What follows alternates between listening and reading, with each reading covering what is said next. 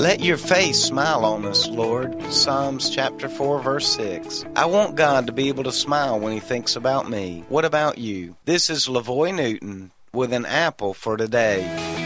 As parents, it's always a great joy when our kids do something that causes us to smile. But more important than that is when a kid grows up and we can smile at their life. I hope that my life can be a life that causes God to smile. What about you? I want to live a life that God can be pleased with. That is my heart's desire. I want to please and make God happy. I know I mess up at times and need His forgiveness, but He forgives and gives new beginnings. Do you need a new beginning? Let's pray. Dear God, I pray for those needing a new beginning today. Please forgive them and give them a new start.